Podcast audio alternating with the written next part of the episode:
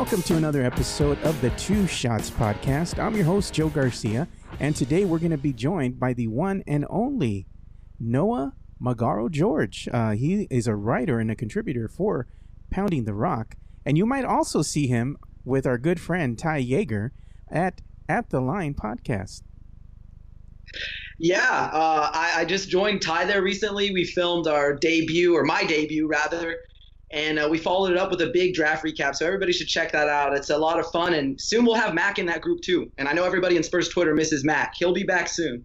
Yeah, Mac, the Mac attack. I miss Mac. You know, so it, will be nice to see him come back. You know, and hopefully if he does, you know, when he does come back to Spurs Twitter, I can have all you guys on, including Mac, because I had him on uh, my show a while back and he's great. You know, I love Mac. You know, he's great. He's great when he comes out and starts talking. So I want to have you all uh, back on the show again, so we can have a lot of fun. You know.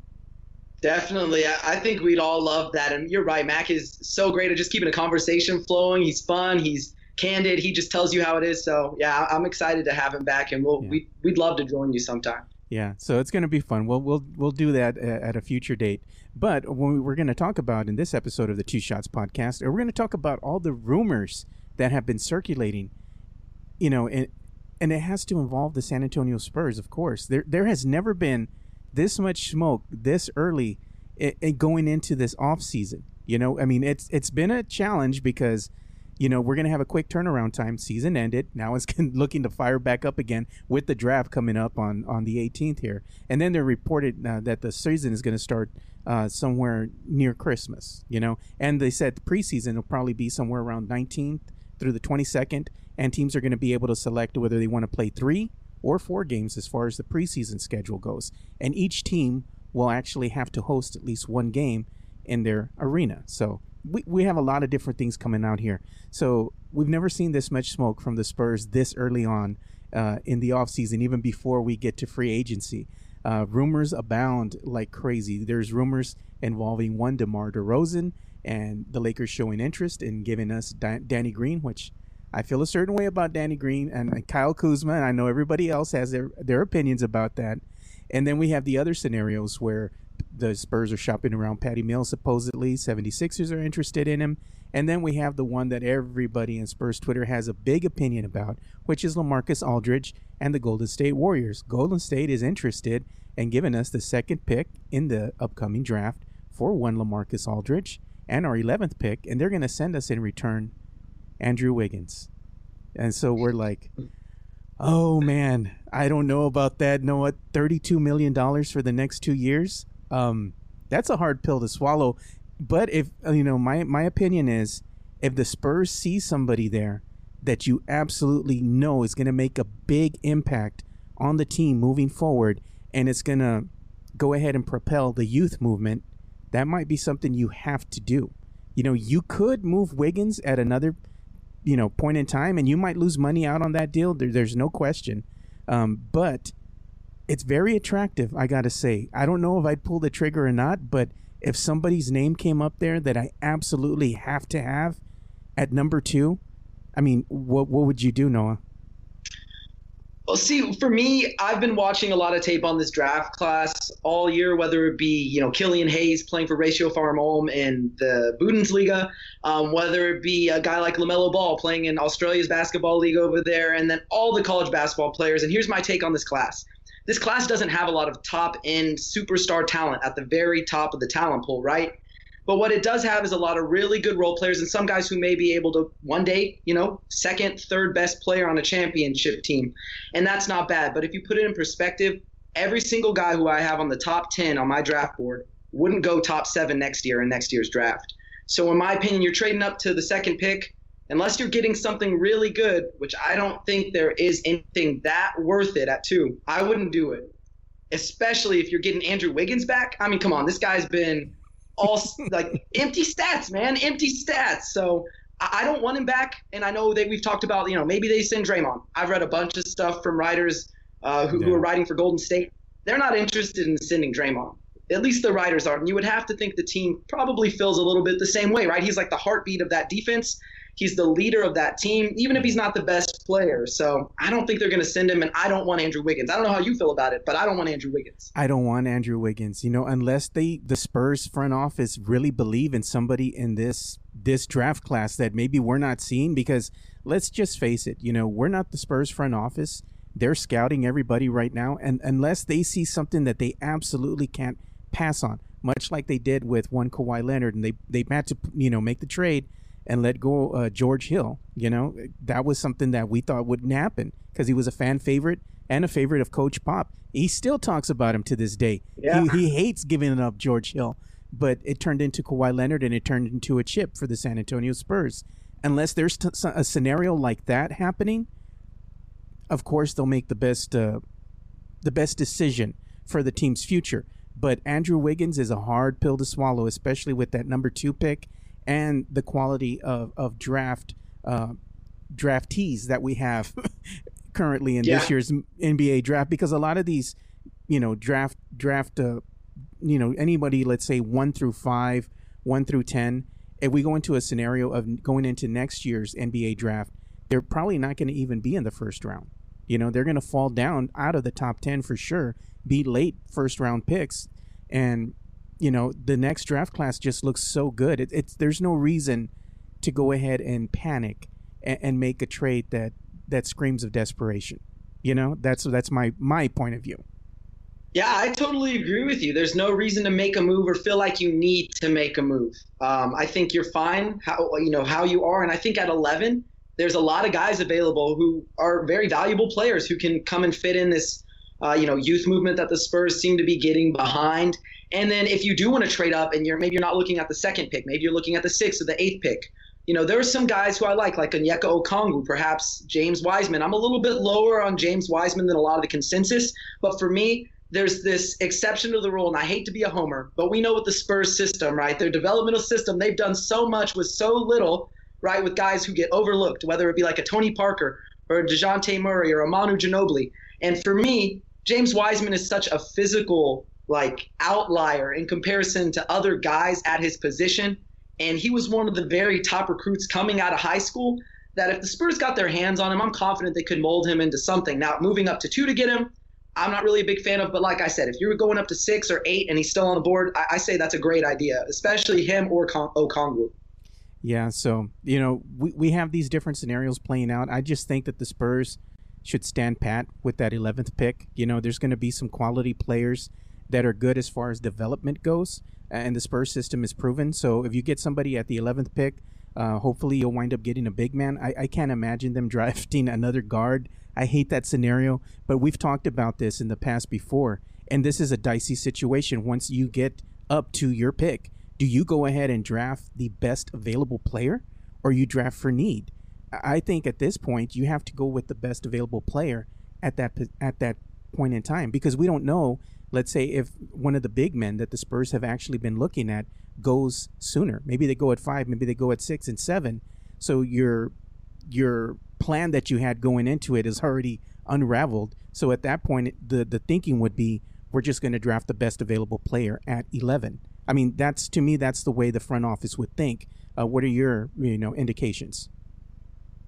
You know, for, for me, if I'm the Spurs, I love the idea of drafting the best available player, unless it's like between a guy who's a guard and a forward or, or a big man, per se, and they're neck and neck, right? If they're neck and neck, then go with the guy who is uh, a positional need who may be a better fit. But if the guy, like, let's say Killian Hayes or uh, Kira Lewis or maybe even someone like LaMelo Ball, I doubt he falls that far, but someone like that, if they're available and you're going, okay, well, it's between him and Patrick Williams, or it's between him or, um, you know, somebody like a Obi Toppin, then to me, you got to go with the guard, regardless of fit. And, and and for me, when you look at teams like Boston, right? Boston for a long time they just stacked their assets, right? They didn't care what position they were. They just drafted best player available, best player available. They had a ton of draft assets, and they were able to flip those assets in the long run. And that's turned into Jaylen Brown. It turned into uh, for a minute there, Kyrie Irving. Um, they had uh, you know Jayson Tatum. So and they, they they look like they have quite a bright future. And I think in the NBA, the name of the game is superstar, right? If you don't have a superstar, that guy who's the engine of a championship team, you're not competing for titles. You just aren't. And I know people want to look at like the Miami Heat and go, well, how did they get to the finals, right? Where was their superstar? Well, I don't know if anybody was watching basketball last year, but Jimmy Butler was a top 10 player. That's a superstar to me. So uh, I think the Spurs are fine, like we've talked about, to, to maybe stand pat. Just go best guy available. Really, I trust them with whatever they end up doing. I really have a lot of trust in the organization. Um, but if they trade down, if they trade up, it's you know it could be exciting, a little bit disappointing the other way. But again, at the end of the day, I'm pretty much going to trust the Spurs with what they do because they've just proven time and time again they know what they're doing. They know how to identify talent. And, you know, a lot of guys, again, who have been overlooked throughout the history of basketball ended up in the Spurs organization. And they have done so well with that that I trust them. They've earned my trust at this point. Yeah. So I'm going to be happy, you know, with any scenario that plays out. Uh, my my indications are more than likely they're going to have one of these uh, big men that they can they're keeping a close eye on fall uh, to number 11. You know, right now I've looked at the CBS mock draft. I've looked at, looked at the Ringer. I've also looked at ESPN, and really at this point in time, almost everybody's saying that at 11, Devin Vassell will be available for the Spurs, as will Patrick Williams. They had him going as high as number seven, but he's fallen off down, you know, fallen down now a couple of slots down to that uh, probably the 12th or the 13th pick. But I also like Tyrese Maxey as well. But again, we'll just have to see what who's going to be available. You have Isaac Okoro uh, also who's been projected to be picked at number nine by the Washington Wizards. So a lot of things are going on here. You know, you can still find some some good talent later on in this draft. So there's no need to really draft up at this point and, and really just put yourself in a bad situation. If you stand pat, I think they give themselves a really good chance at getting somebody as far as a quality pick that they can actually work with. So, uh, or they could actually give 11th pick up and trade down because there's still going to be some some good talent there. You know, you could get more for your money. You know, you get the 11th, you get you give up the 11th pick, and maybe you get something in return as far as two big men.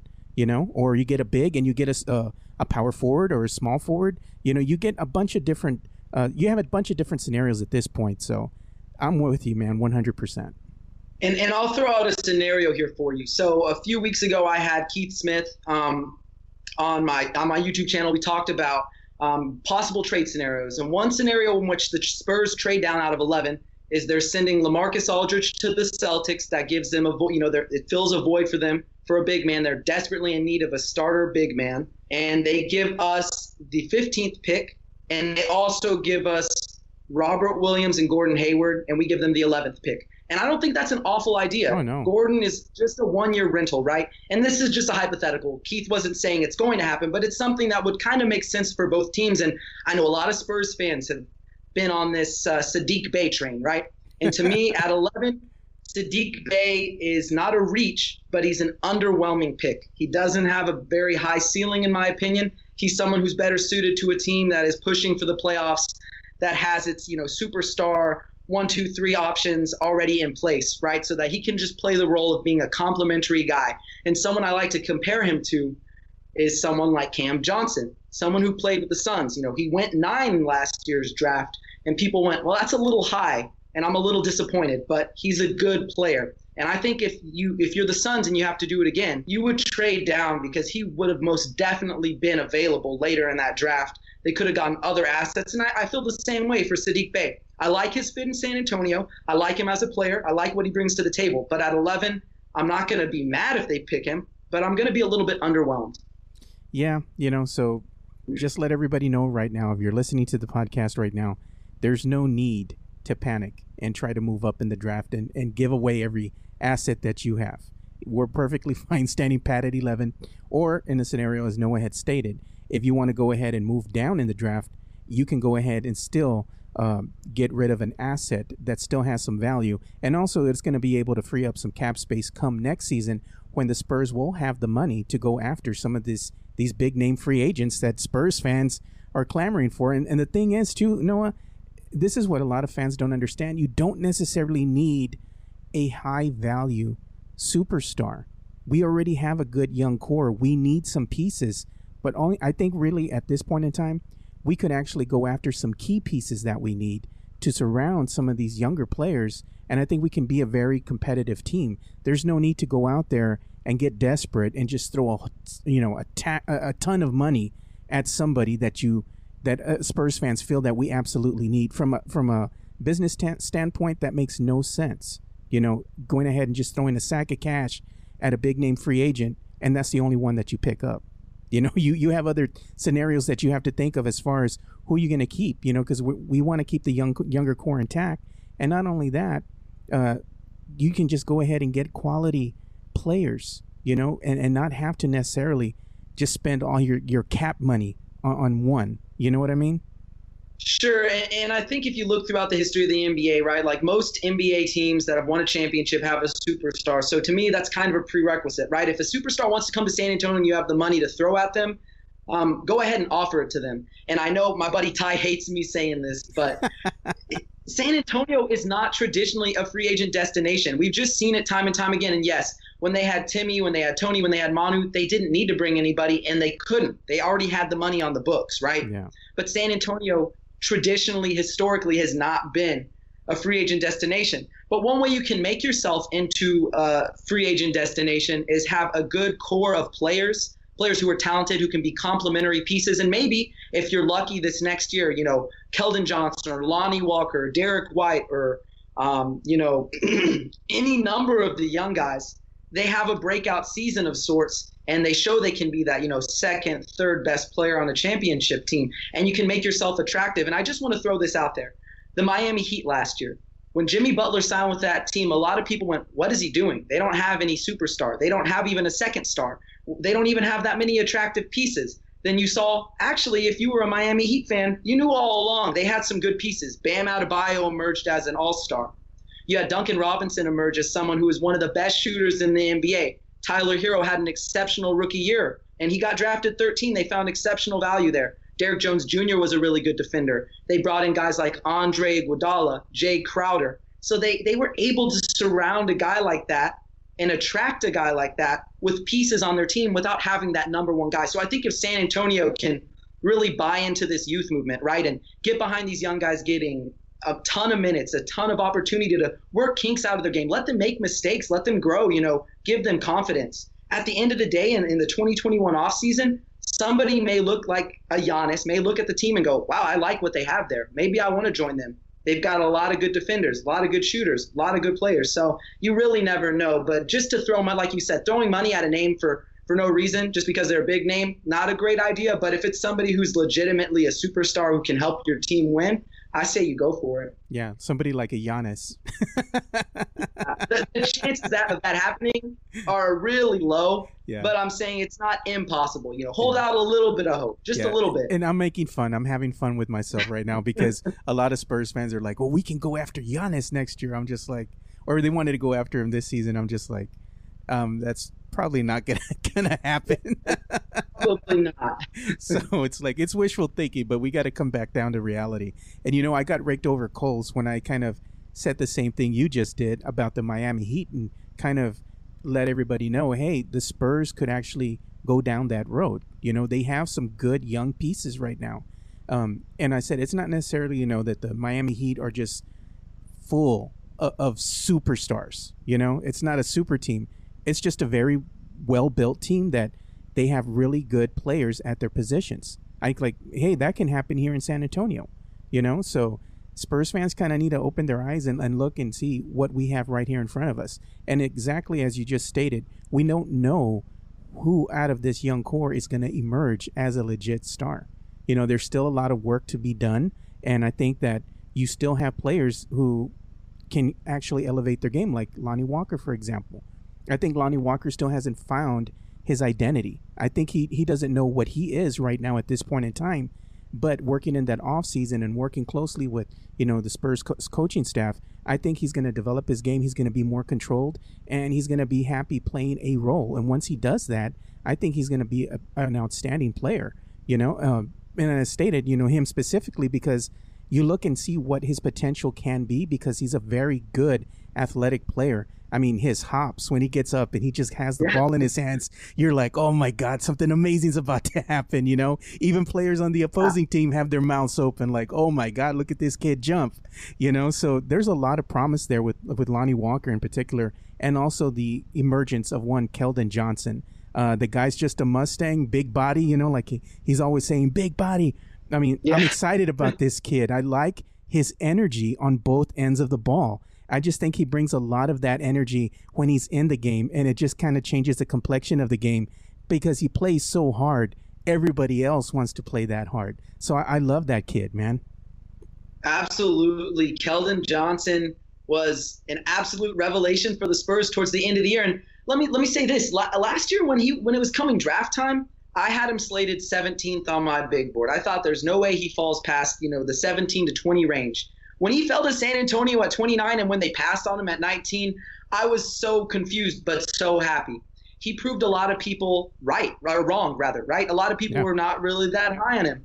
And he proved people wrong. And I know it was an eight game sample size, but there are a few things you cannot teach when it comes to Keldon Johnson. You can't teach his motor, you can't teach his drive off of the court to improve, and you can't teach that charisma right? He has the charisma to be, and I'm not saying he is the face of the franchise or a future superstar, but he has that charisma, you know, that that just uh, smile that makes fans want to be friends with him, right? They want to root for him. So if there's anyone out of this, you know, young core who I really like to have a breakout season next year, I think it is Keldon Johnson. I think he's most poised for that. He's someone who doesn't need the ball a lot to score. He's someone who, you, if you give him the ball, he might be able to get a bucket against someone smaller. He's deceptively strong, and we've seen him in those new Fiesta threads that look amazing, by the way. He looks jacked. Like he's added some muscle to that frame. And you know he's been working in the gym. I think that he's going to surprise a lot of people next season. And I told Ty this when we were talking on our podcast. I have a few bad takes every year. I want my bad take to be that he's only going to average 10 to 15. I hope he exceeds that. But I think if he averages that 10 to 15 points per game, I think that there's no way the league can't look at him and go, is that a most improved player of the year candidate? I think so. So I'm really excited to see what he brings to the team next year because I think he is just the most seamless fit of all the young guys in the young core who can just fit into any lineup with any players because he brings that energy, brings the hustle. He can shoot a bit. He's going to finish strong at the rim, get to the free throw line. So there's a lot to like about Keldon Johnson, and, and I'm so ready to see him hoop up next year. Yeah, another person that I'm I'm looking for them to redeem themselves is Dejounte Murray. Spurs yeah. fans have been very brutal with Dejounte Murray.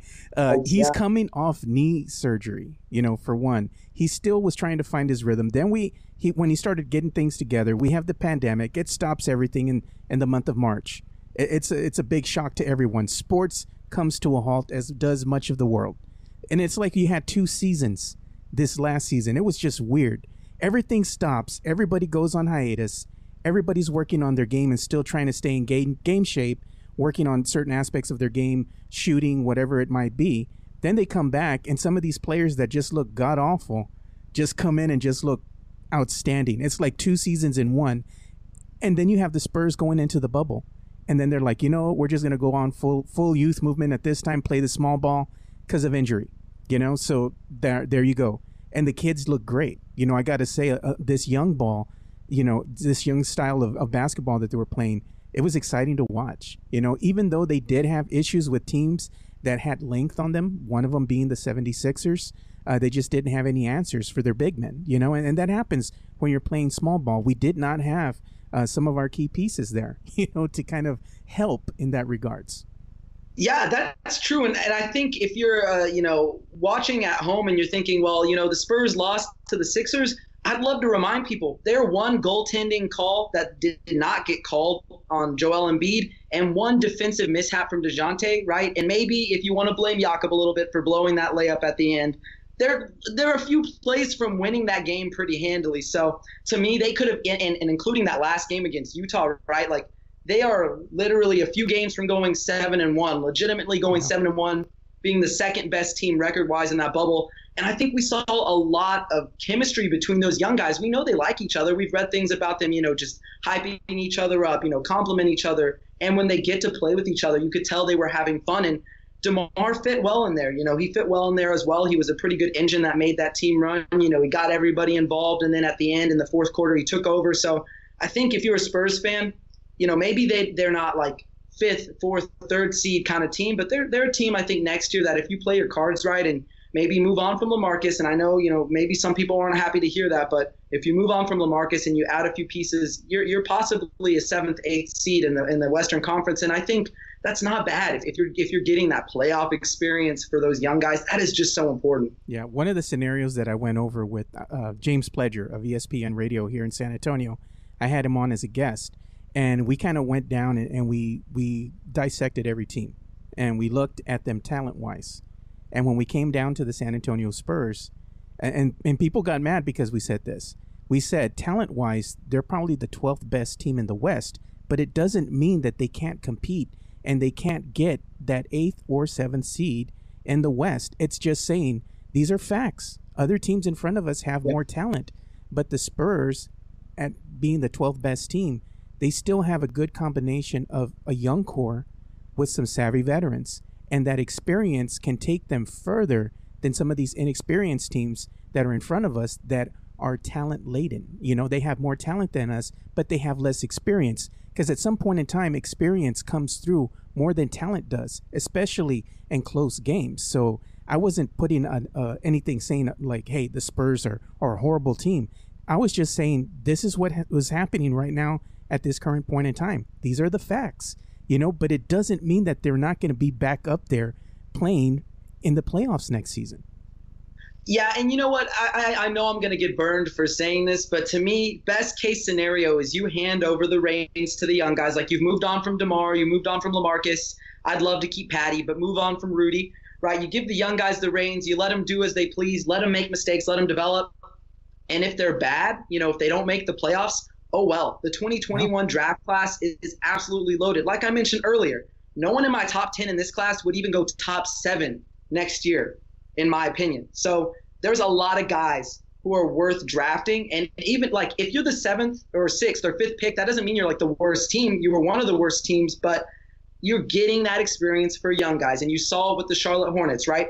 They had someone like Devonte Graham. They had their other young guys like Malik Monk and uh, Miles Bridges, show some development, and you know maybe down the road you add that superstar piece through the draft like you could next year, and you're right back in playoff contention. And I think that's just so important. It's short-sighted to think that the Spurs absolutely have to get back in the playoffs as soon as possible. You know, we're not trying to be like the Orlando Magic where you're a perpetual eighth, seventh seed and you never go further because that's a bad place to be in, right? That's not somewhere you want to be in. Now, if you're bad for a year or two, oh well, that's not the worst position to be in, especially if you're getting someone at the top of a draft, especially as talented as 2021. That's going to help you get back to where you want to go. So that's just my opinion. I know I might get burned on it, but um, you know, either way, I'd be happy. Make the playoffs, good thing. You know, get in the lottery again, good thing to me as well. Yeah, you know, one of the scenarios that I, I had too, because I was talking with a lot of people uh, on Twitter yesterday. Twitter was a big day for everybody, especially you, me, Ty, everyone. We're very active so there were a lot of side conversations going on, and one of the guys, um, one of the follow, one of my followers was telling me, "Well, would you go ahead and be happy with losing, with just going with this young core if they got rid of both Demar and LMA?" And I said, "Absolutely, I would be happy with losing, you know, knowing that they're going to go ahead and invest and, and invest in the young in the young younger generation in this young core." And they're going to get that much needed experience, you know. And if we don't make the playoffs for the next two seasons, I'm okay with that I just want to see this young core get that experience they need because their day is coming. And every every loss, there's a message in there. There's there's a learning, you know, uh, a, a, a learning aspect that goes along with it. You lost. Why? Why did you lose? Look at the tape. Look at the film. You know, and learn from that.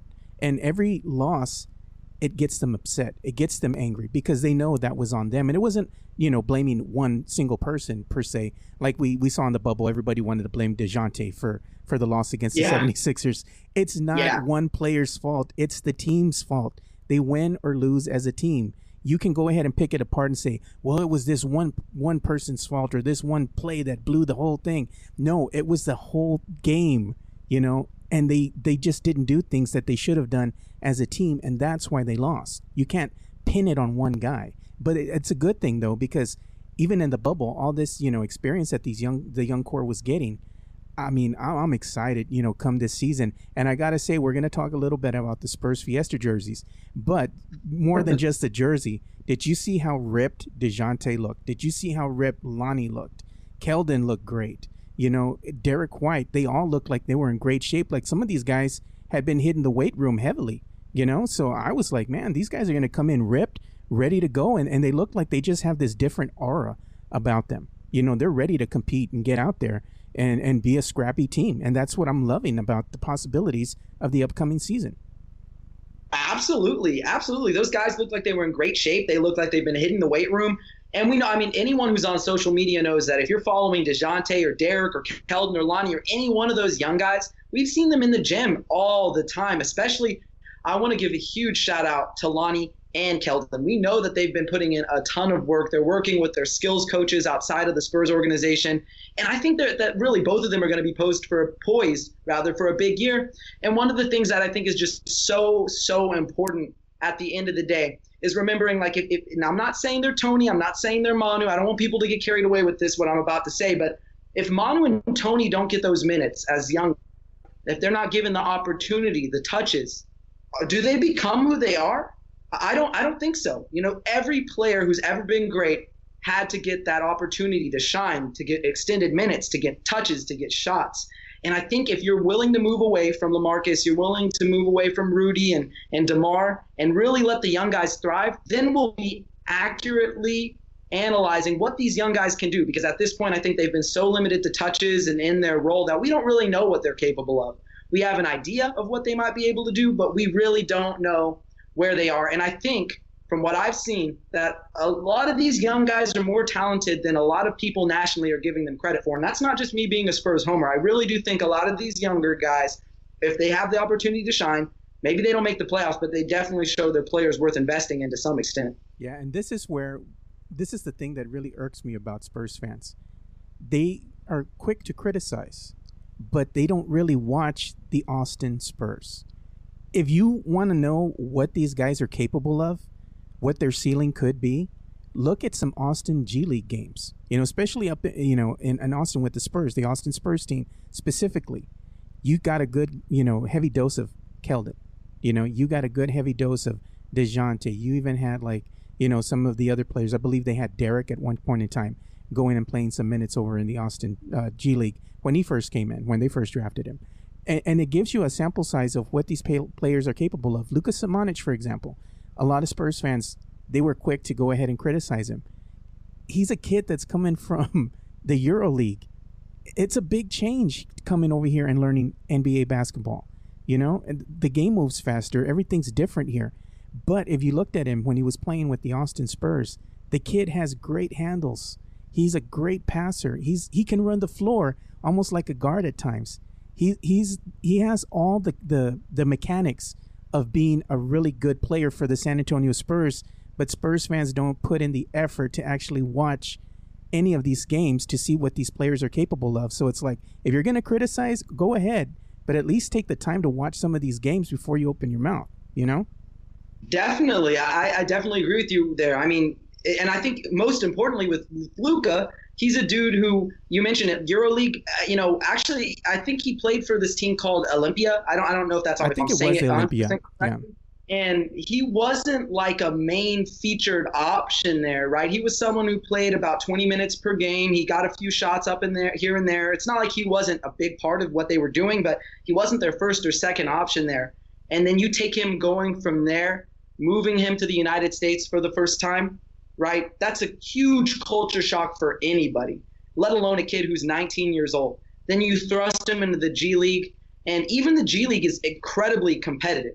Everyone in the G League was a star in college. And that's just a different level of competition. It's something he has to get used to. And we saw him kind of start off a little bit slowly in the G League and even in Summer League, like he showed flashes, right? But you also could see the mistakes he was making. And he's someone you just got to be patient with the Spurs don't draft him at 19 if they don't see something special in him. And yes, I thought that they reached for him, but I trust the Spurs, and I think he has a pretty good ceiling. He's a guy who could be a mismatch at forward position as a big man for years to come. And I'm not saying he's going to be a star, but he can be a very valuable piece of the team, especially.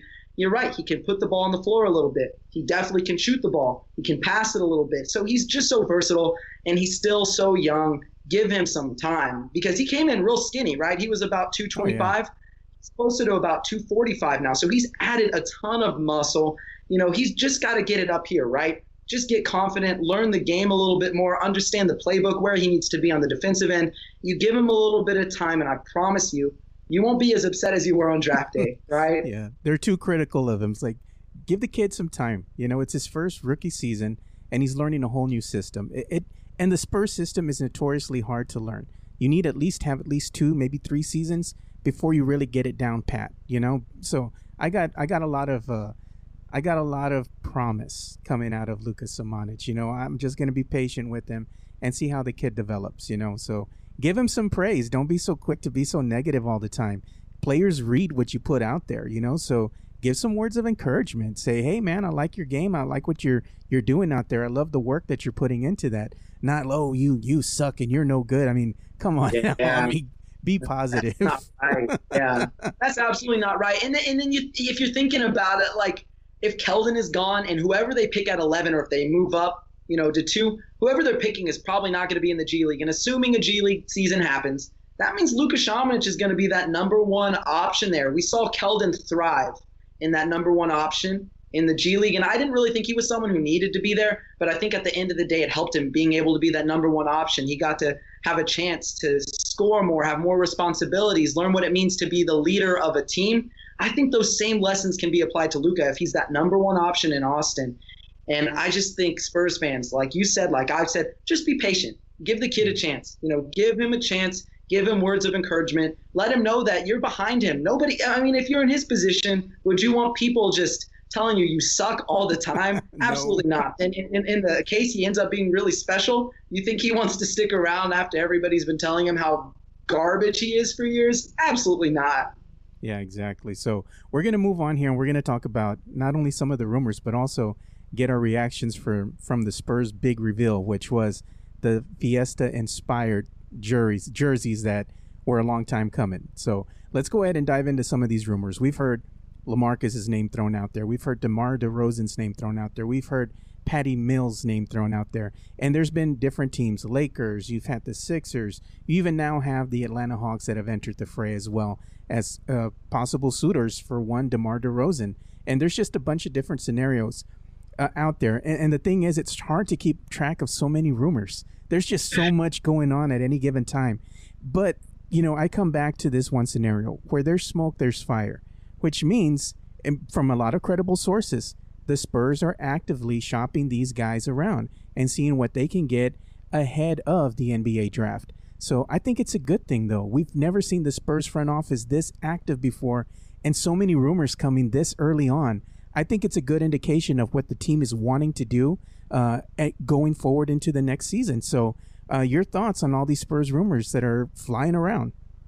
I think I think it's so exciting, and, and, and again, you know, like you said, where, where, there's smoke, there's fire. And I know Spurs fans have gone, well, in the past, we've heard rumors and nothing came of it. Well, this, this is by far, to me, the most rumors that we have heard. And we're hearing smoke from credible sources like Matt Babcock, Keith Smith, Kevin O'Connor. These are people who are, you know, former NBA agents or really plugged in reporters, right? People who know people in the industry. So this isn't just, you know, some BS stuff that isn't true. The Spurs are definitely looking into options and I think that's exciting if you're a Spurs fan. You know, with uh, with DeMar going to Atlanta, maybe I think that's interesting. You know, that could be really interesting for them. He gives them something that they don't have, and you get a sixth pick. And like I said, you know, it, it may not be the best player, superstar player, but you're able to stack assets and get young talent you know, that's the best way to find a really good player is just having a bunch of young talent. So I would be excited with that. I don't love the the, the Demar to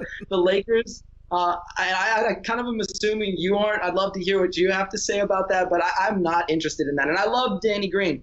I love him. He was he was an integral part of this team for so long, but I'm just really not interested in bringing him back, especially if the other piece is Kyle Kuzma. I'm sorry. Yeah, and exactly how I feel. You know, if we're just getting Danny Green and Kyle Kuzma, that's not really a good viable trade for the San Antonio Spurs. The only way it works is from a number standpoint because both both these players are going to be one year rentals, which their contract expire at the end of the season. And it looks good, you know, going into the, the next season in the 2021 season. So you can go actually actually go after some some people in free agency, you know? So that's the only thing that's attractive in this whole ordeal. But you're really getting peanuts in return for DeMar DeRozan. At this point, you know, I would actually let him go for nothing. You know, just let him walk.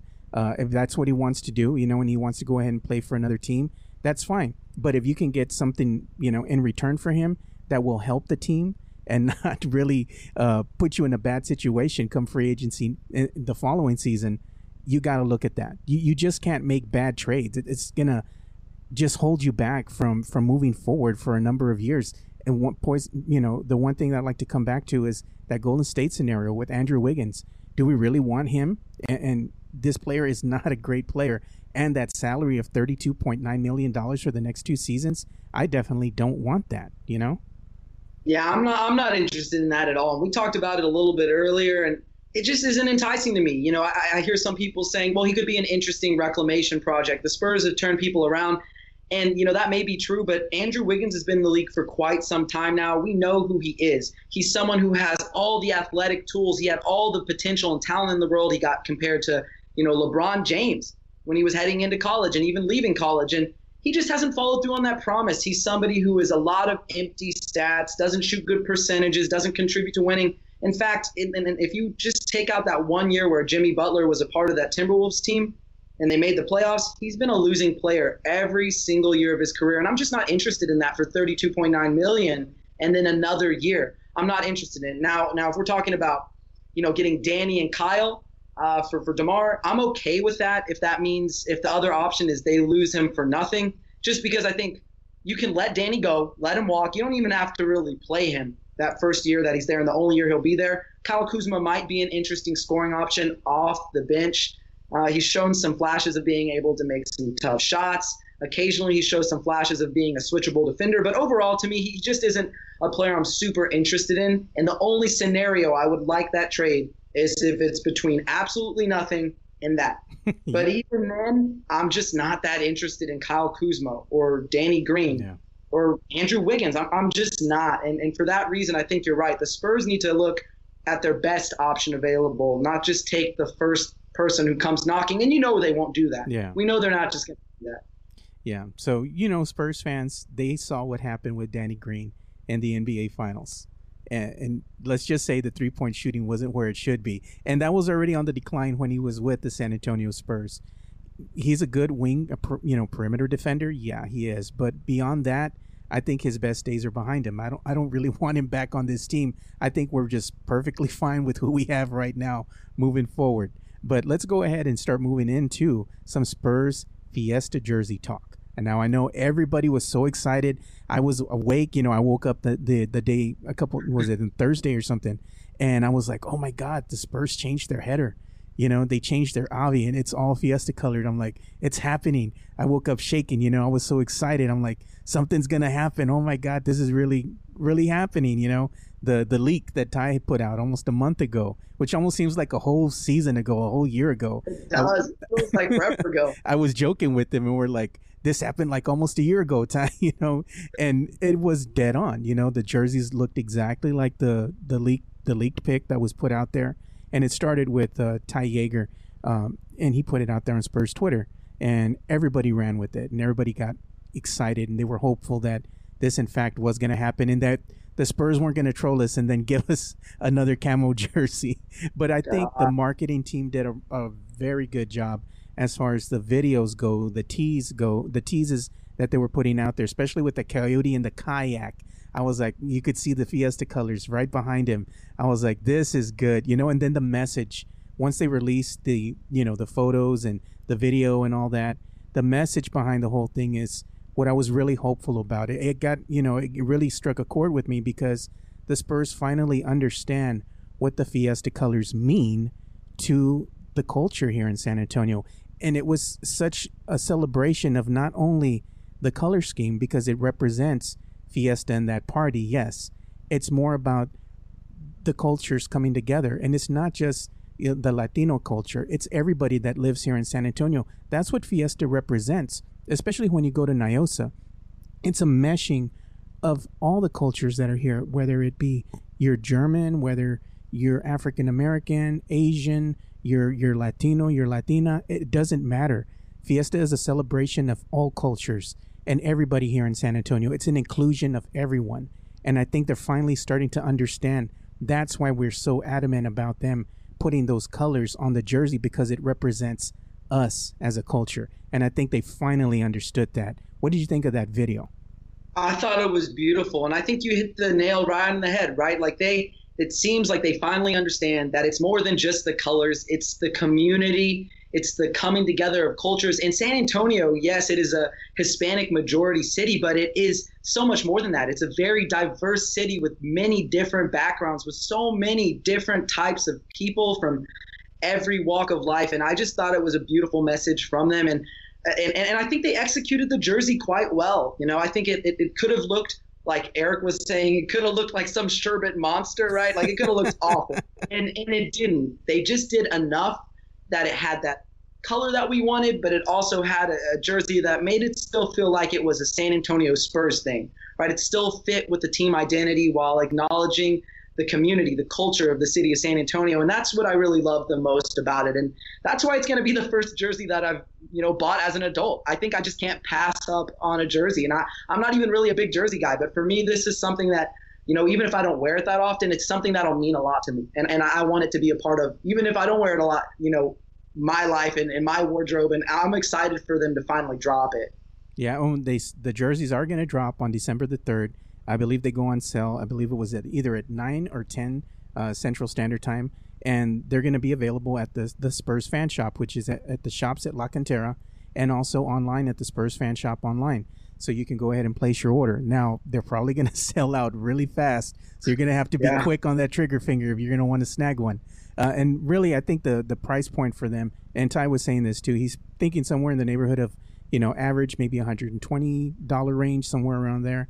Uh, if you're going to want the the the nice looking jersey. You know, you yeah. can get the the bargain basement one, uh, but it the the lettering and every the color coloring and all that will probably fade after a couple of washes. So you might want to upgrade your your jersey and get something that's going to be more substantial. yeah, and, and it's a jersey that I think if you're gonna buy it, you want to get the best version of it because you know, we've seen with all these city editions that they kind of change it every year. And I think it'd be just so special to have that first edition of what I expect to be a line of Fiesta jerseys going forward. And, uh, you know, to bring it back to, to Fiesta, um, if, if you've never been and you live in San Antonio, you got to go because I don't live in San Antonio anymore. And, and I don't have the pleasure of going anymore. And obviously, yes, it did not happen this year. But once it's back and up and you haven't been, you got to go. It is so special. I used to go as a kid with my parents all the time, every single year. And it, it really is just such a beautiful thing. It's so special. And, um, you know, I, am just so excited for these jerseys. And I'm happy that they finally did this because, like I think Tom Petrini was saying on Twitter, like we kind of bullied them into giving it to us.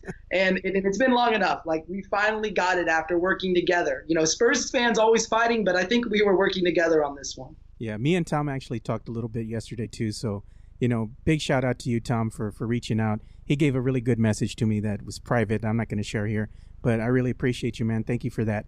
Uh, one of the other things too that we can look forward to is San Antonio Spurs on their Twitter uh, official Twitter account put Wednesday won't get here soon enough, uh, so we're dropping these new looks for you now. Is what they put.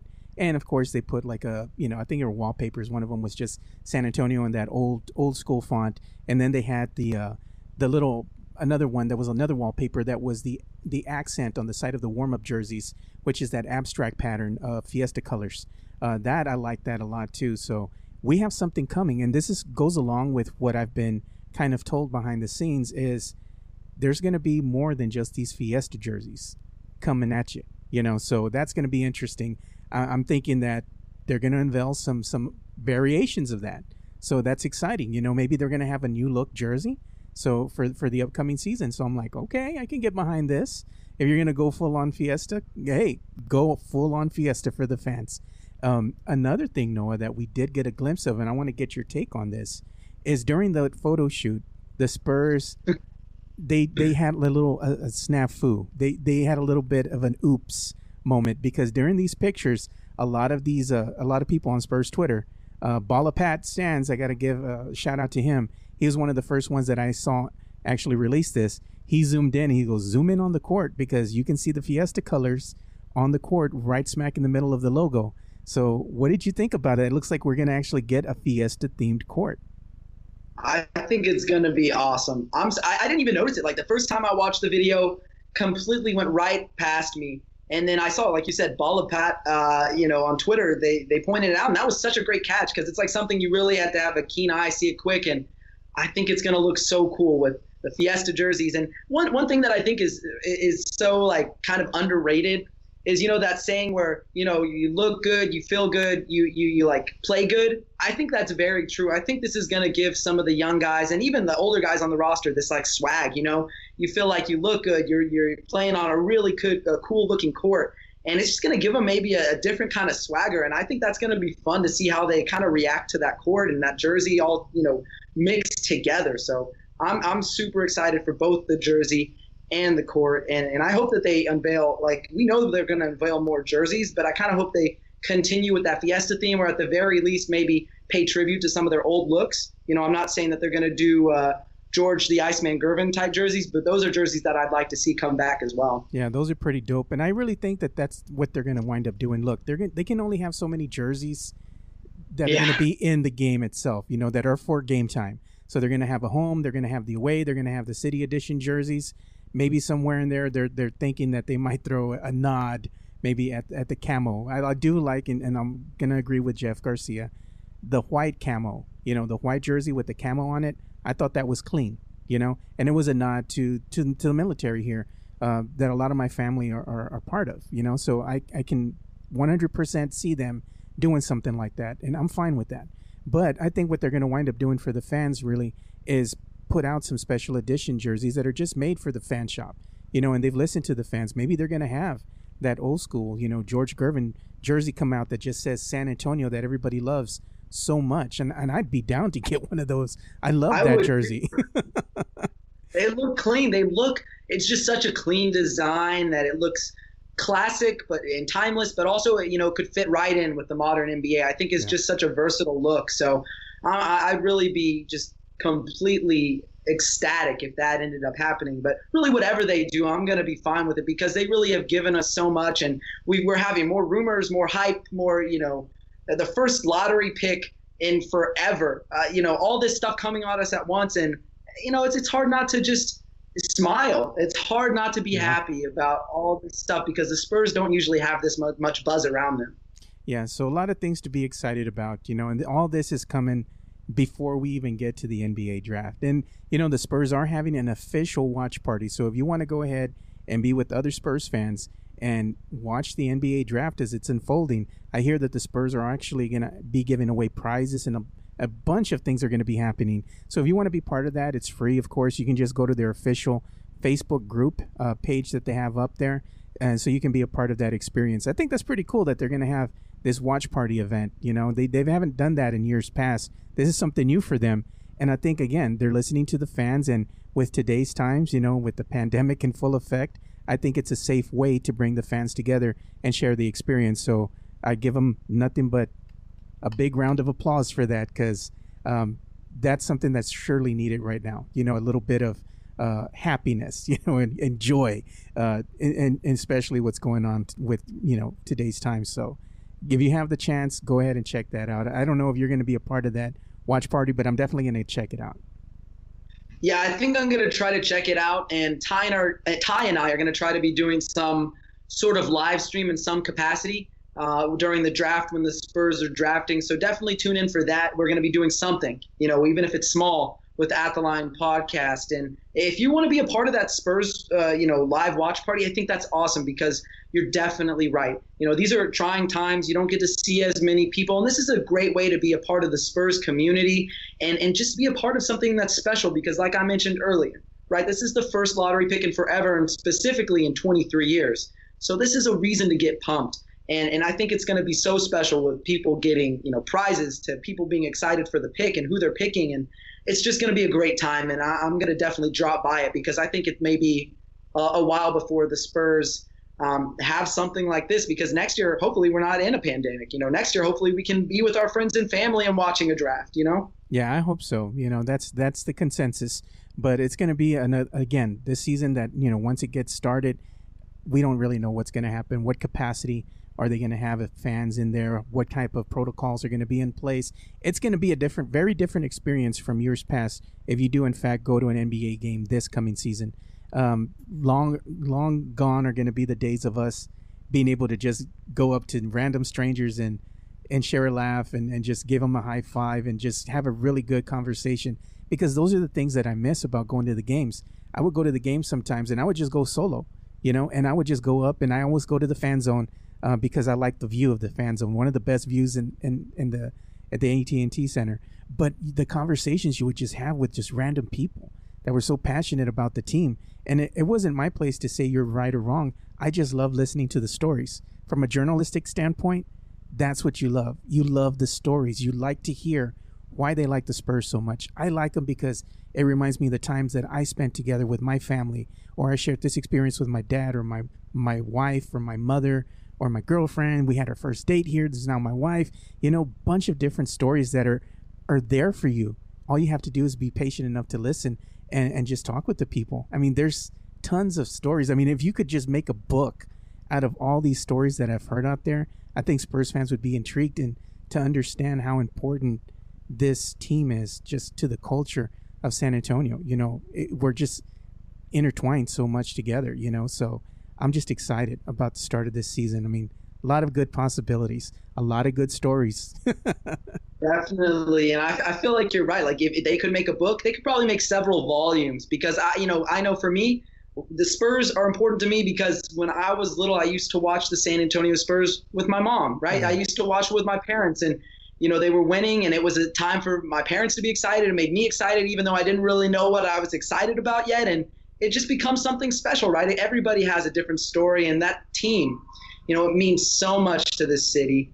And you know, for people who are in Los Angeles, right, they have like a million teams for every single sport. San Antonio, really, they may have smaller teams, but the Spurs is where it's at. And, and this team is so important to me, and it, I know it's absolutely so important to everyone in this community. It really has been a, a point of unification for this community. So that's really what I love about the Spurs more than anything. Yeah. So as we bring this episode to a close, I want to say thank you for coming on and being a guest. You know, it, it's always fun to have you on the show and, and talk Spurs with you, Noah. But where can everybody follow all the great articles that you have coming out for Pounding the Rock? Definitely, uh, yeah. So you can find my work at Pounding the Rock. Um, you know, I'm doing a bunch of draft stuff for them right now because we know the draft is less oh, yeah. than a week away.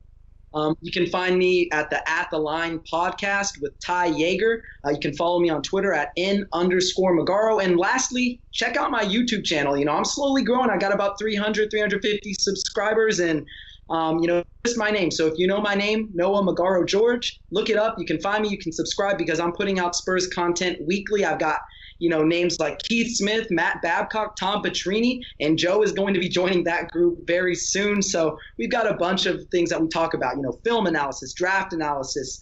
Uh, players, uh, you know, whatever. If it has something to do with the Spurs, I'm covering it. So you know, thank you so much, Joe, for having me because I, I, have a blast talking Spurs with you every single time. Yeah, it's really a joy. Yeah, and I look forward to seeing what you're going to do with your live streams coming up because you know I'm going to be helping you out with that too. You know.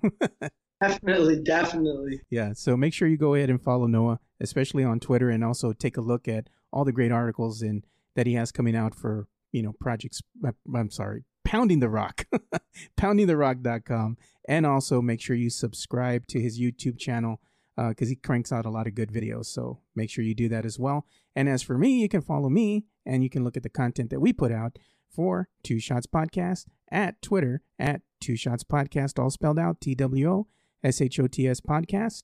And we're also on Facebook. We have a YouTube channel, which I'm going to be a little bit more active on. I'm not near 100, 100 subscribers yet, but I hope to break that mark soon. I just need to put out more content. I'm always busy.